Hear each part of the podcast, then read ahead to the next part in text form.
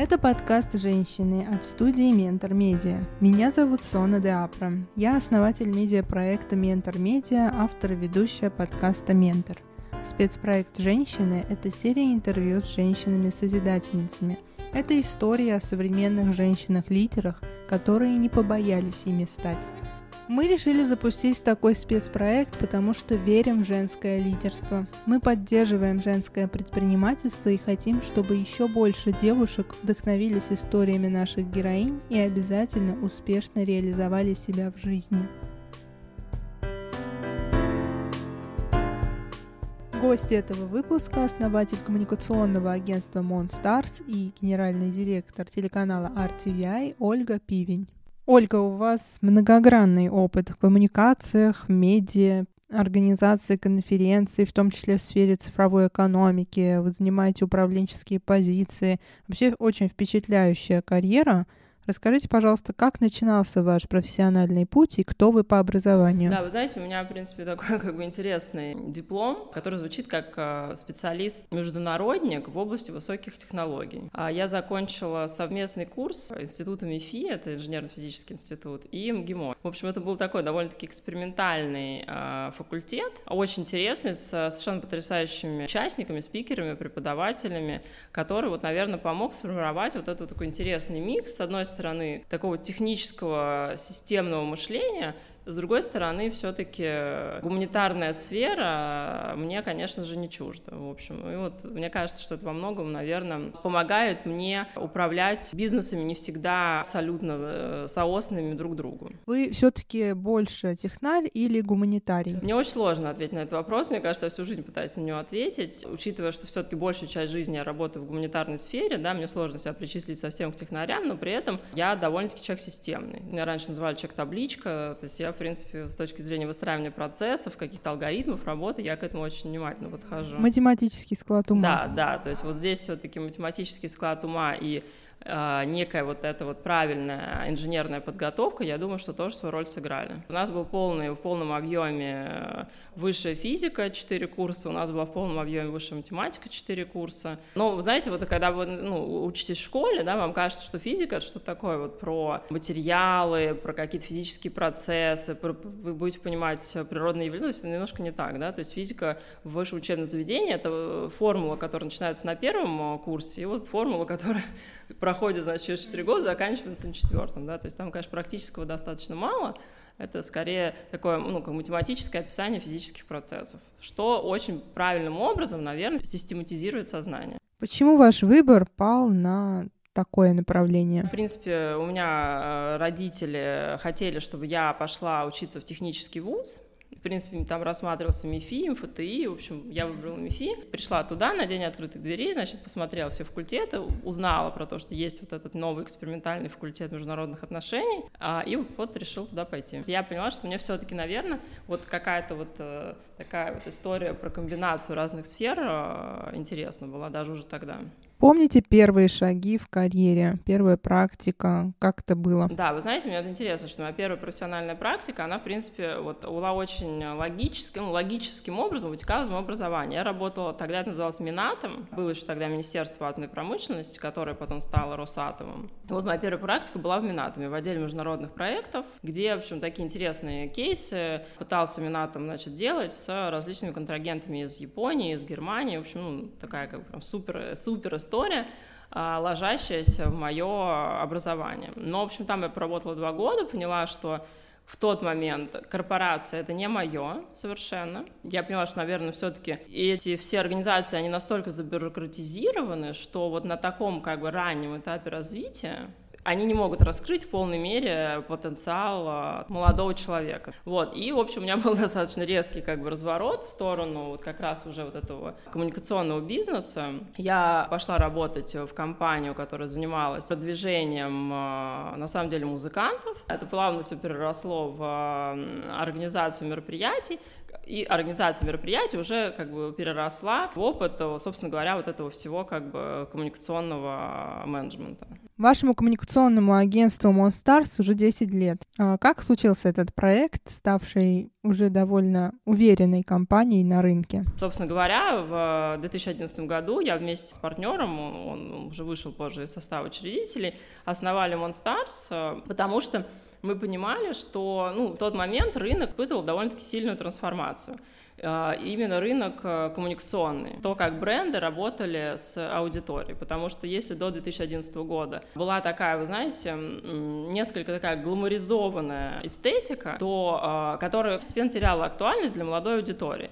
И молодая аудитория, она хотела ну, абсолютно нового языка для себя, да, и, собственно говоря, так получилось, что вот я и мои партнеры, мы как-то вот уловили вовремя этот тренд. До этого вот концепция была там All That Glam, в золоте и так далее, да, мы, по сути, привезли э, первыми Фаррелла Уильямса и позвали всех наших светских девушек э, в кедах э, в бывшее здание гаража Даши Жуковой, да, как мы их туда позвали, в майках, в джинсах. Совершенно другой стиль. Совершенно другой стиль, да, совершенно другая энергетика, совершенно другой стиль, совершенно не принятый в то время на светских мероприятиях. Вы, в общем, заставили их плясать без каблуков под Фаррелла Уильямса, да, в общем, в джинсах. И это, конечно, как бы вот на самом деле в некотором смысле заложило последующие ну, платформы для вот этих всех последующих наших больших фестивалей, которые мы делали, музыкальных.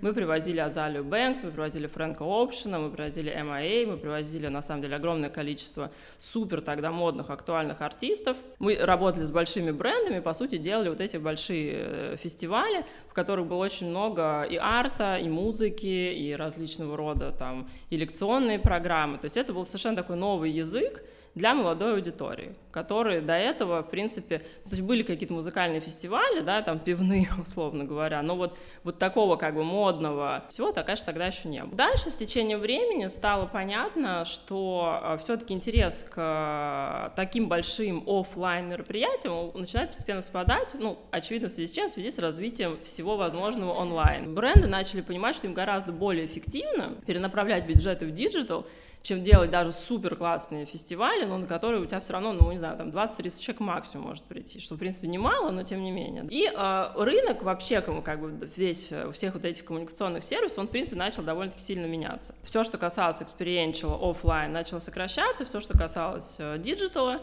начало резко расти. И э, мы в какой-то момент сделали практику digital пиара, то есть мы начали работать с digital СМИ, мы сделали практику SMM, начали, в общем, работать с э, аккаунтами брендов в соцсетях. А, ну, относительно недавно, получилось на года три уже, наверное, у нас есть Monster People, это отдельное направление компании, которое занимается работой с инфлюенсерами, с лидерами мнений. И здесь, знаете, интересная история, что сейчас как раз произошла некая конверсия в сторону обратно а, даже каких-то ивентов, потому что бренды делают очень селективные мероприятия, условно говоря, зовут туда этих блогеров, и дальше, чтобы блогеры, в общем, создавали уникальный контент, и дальше, в общем, все это несли в массу. Наравне с трансформацией рынка коммуникационного, которая происходила, мы, в общем, тоже трансформировались, да, и то есть в какой-то момент мы поняли, что, ну, ну все, как бы история с фестивалями, да, история с какими-то такими вот вещами, как бы просто, как бы очень дорогими, очень красивыми привозами и так далее, то есть просто начала терять актуальность для брендов.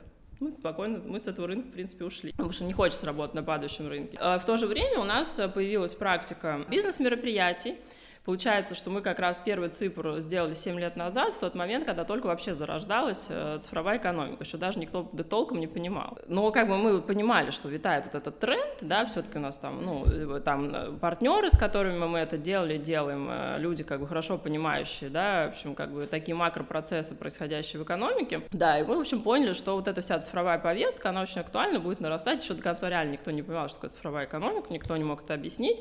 И вот нас как-то просто, ну, так получилось, что мы мы стали одной из первых площадок, которые вообще начали про цифровую экономику говорить. Тогда э, министр Минсвязь, тогда это была, Никифоров, он как раз вообще, то есть, условно говоря, первая его презентация вообще о том, что будет программа цифровой экономики, вот, вот собственно, 7 лет назад на цифре, собственно говоря, первый раз это заявил.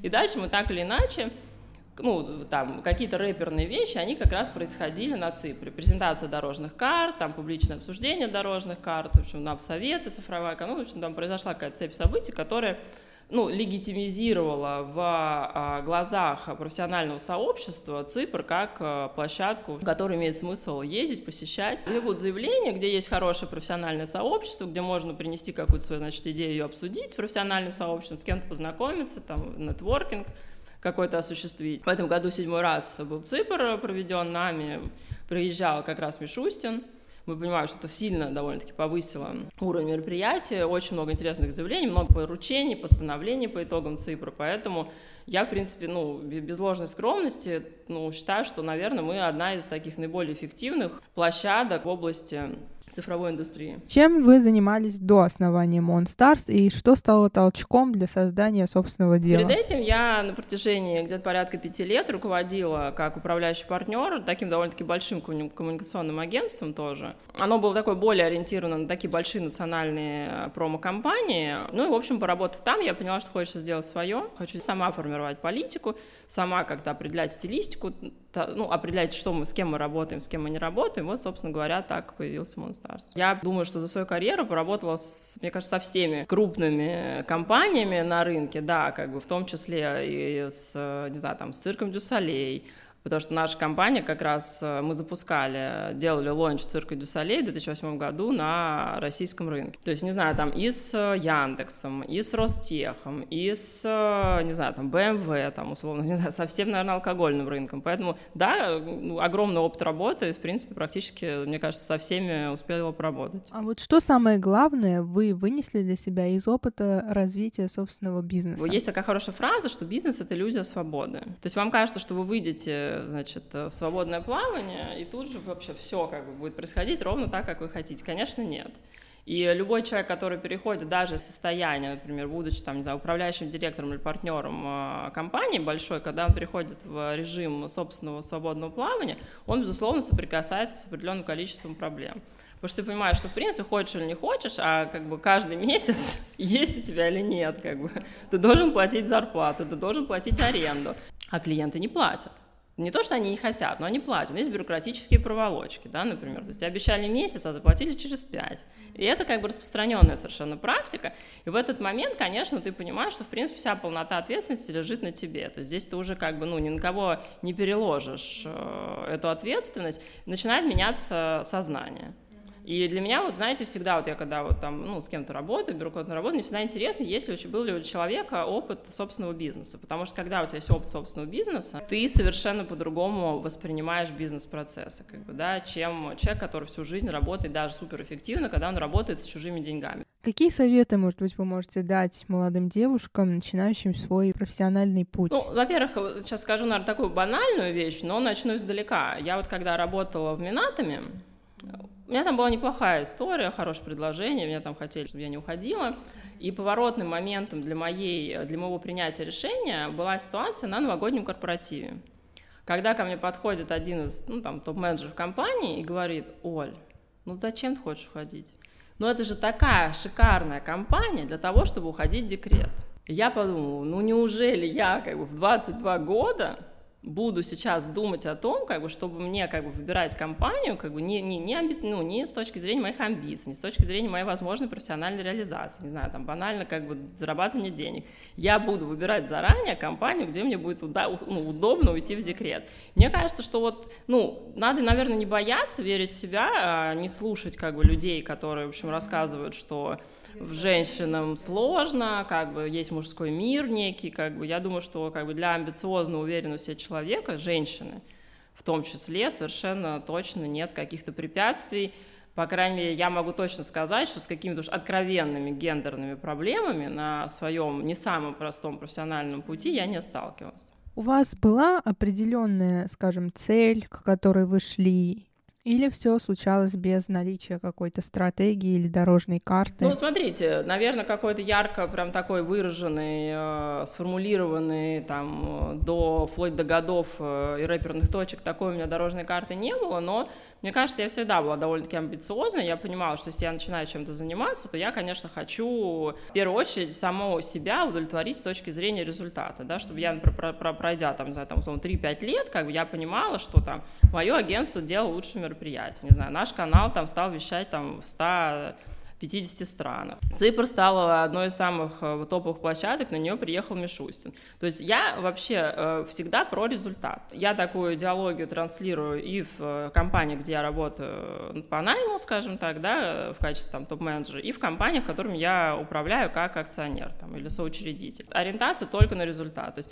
устал, ушел, я не знаю, там, сидел 53 часа, как бы, но нет результата, как бы, это все не имеет никакого смысла. Есть люди, которые могут работать по, не знаю, по 4 часа в день, как бы, да, но они просто суперэффективны, какие-то талантливые, кто-то хочет работать из дома. Я вообще, кстати, супер спокойно отношусь к гибридным графикам. Понятно, что там не для начинающих сотрудников, а там для, для, какой-то там уже, ну, там, менеджера среднего звена, Дома, пожалуйста. Хочешь иногда дом поработать, поработай дом. Хочешь прийти попозже, приди попозже.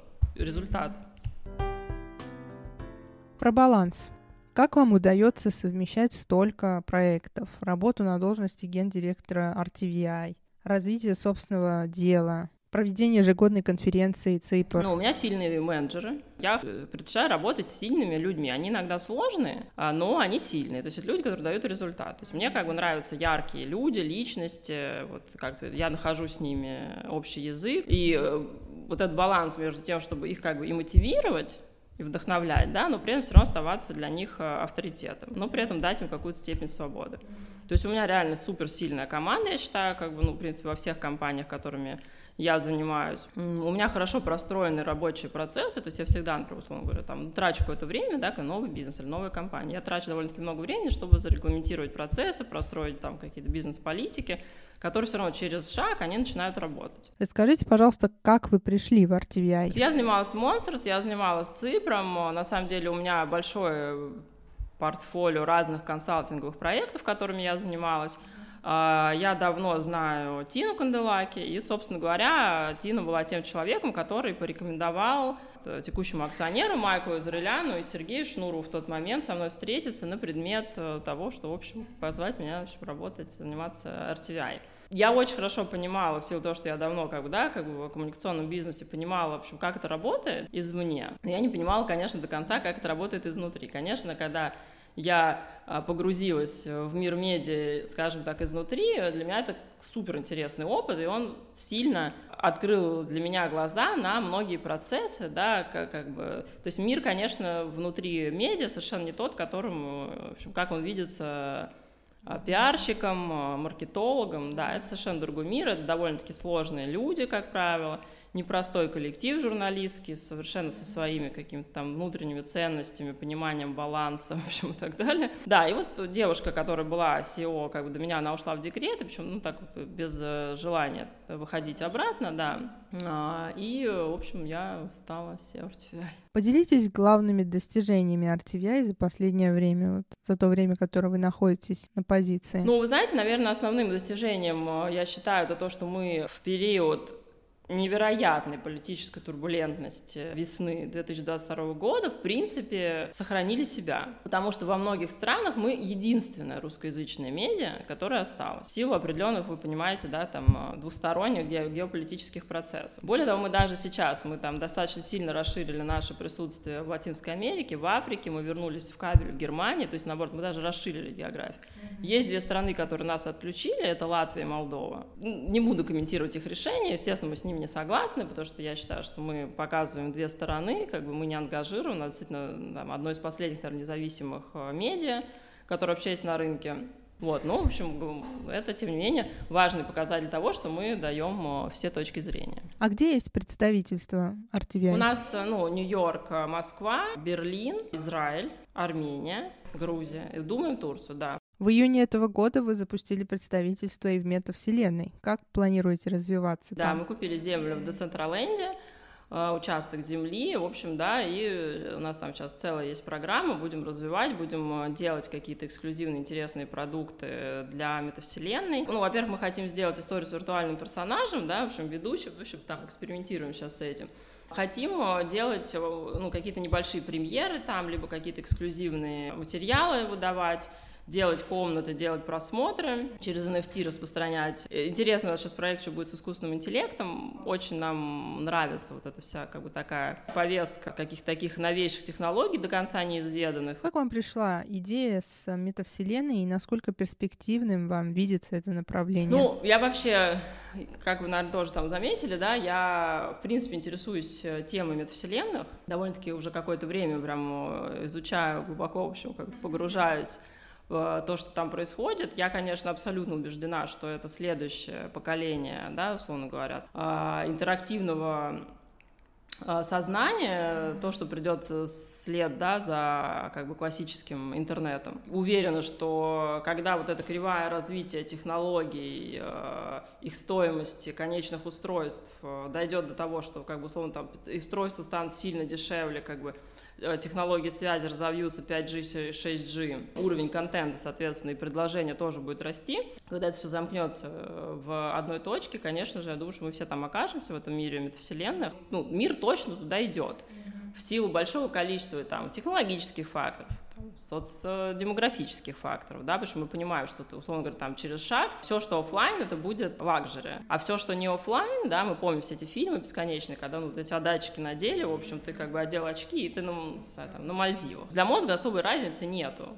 Как бы вы физически на Мальдивах, или вы э, в датчик. Да, мозг можно обмануть, у мозга вырабатывается там плюс-минус те же химические вещества, удовольствие, страха, там, стресса и всего дальше там по списку. Поэтому я думаю, что это довольно очевидный путь развития для интертеймент-индустрии. Люди сейчас уже как бы в играх проводят некоторые там большую часть времени. А как вы вообще относитесь к технологическому развитию? Вы знаете, я вообще в принципе считаю, что прогресс остановить невозможно. Хочу я или не хочу, как бы я своих детей не уведу в лес и не буду спасать их э, от нашествия технологий.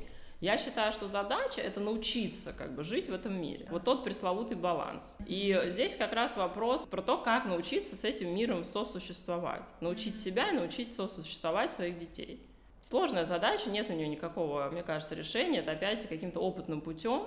Понятно, что есть государство, которое должно отвечать за регуляторику, которое должно, условно говоря, как бы осознать, принять тот факт, что метавселенные будут, прийти туда, как бы начать заниматься регуляторикой. Куча хейта, преступления, фрод и так далее. То есть для того, чтобы понять, что этим надо заниматься, нужно понять, что ты как будет в этой вселенной, и твои там граждане, сотрудники, они там рано или поздно там окажутся. Ты можешь либо заранее пойти туда и создавать им там комфортную, безопасную среду, либо можешь, в общем, делать вид, что этого никогда не произойдет. Ну, это не так. Теперь переходим к Блицу. О чем вы мечтали в детстве и насколько эти мечты отразились в реальности? Вы знаете, я мечтала в детстве много путешествовать, э, быть частью э, международного мира, международной повестки. В целом, опять же, с некоторыми поправками и ограничениями последнего времени, в целом, я думаю, что ну, мне это в некотором смысле удалось. Баланс женщины-руководителя и матери. Как вы для себя решаете этот вопрос? Простить себе что идеальной матерью в стандартном стереотипном мышлении вы не будете. Принять это и понять, что э, детям гораздо важнее вдохновение от своих родителей, э, любовь, поддержка и, да, и как вот эти все возможности, которые вы можете им дать, нежели обслуживание бесконечных бытовых интересов. У меня прекрасные отношения с моими детьми, им 8 и 6, два мальчика. Я думаю, что во многом для них, в принципе, я являюсь в некотором смысле ролевой моделью, но при этом у них как бы няни есть, да, в общем, и у нас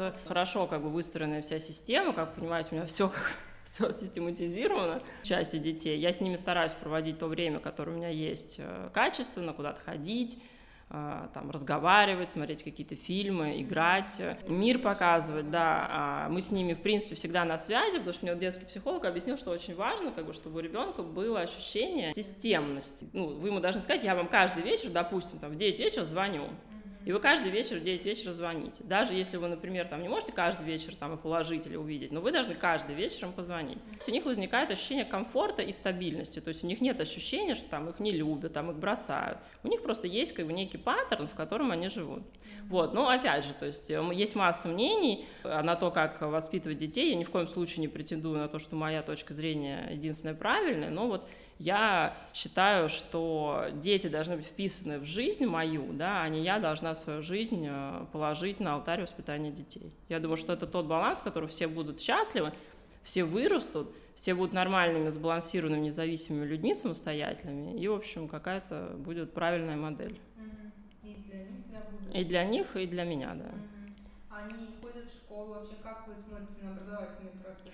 А, ходят, старший ходит в школу, младший ходит в детский сад. Э, прекрасный. Вы видите, что это должно быть вот в, том, в той традиционной форме, которая, ну, которую мы с вами допустим, проходили, или это онлайн-школы, вообще все? Я, знаете, я, ну, точно против онлайн-школ, наверное, как бы, да, на, на уровне маленьких детей. То есть я считаю, что все-таки начальная школа, она должна быть более-менее классическая, потому что это некоторые э, азы и дисциплины, как бы, да, и умение работать с информацией, с точки зрения соционики даже, да, каких-то вещей, процессов. А дальше, например, я вот думаю, что мне, кажется, хочется в какой-то момент вводить детям э, модули интересные, там, проектные работы, да, возможно, какой-то работы, связанной там с, там, с современными технологиями, с программированием, чтобы они сами пытались что-то делать, да, там, не знаю, там, свои странички в интернете, свои проекты, свои там небольшие какие-то стартапы. Вот то, что, на мой взгляд, конечно же, в нашем классическом образовании отсутствует, да, то есть оно очень академическое, но вот этой связки как бы с реальным, а, ну, какой-то реальной инфраструктурой вообще, да, там, бизнесовой, ее нет. Вот буду думать, как это миксовать. Что для вас успех, и можете ли вы сказать на этом этапе, что достигли успеха успеха? Ну, наверное, это как-то излишне самонадеянно, да. Я думаю, что я довольно-таки много сделала из того, что я хотела сделать э, в, в жизни. Но у меня еще достаточно остается того, что я не сделала, чтобы меня это мотивировало на дальнейшее развитие.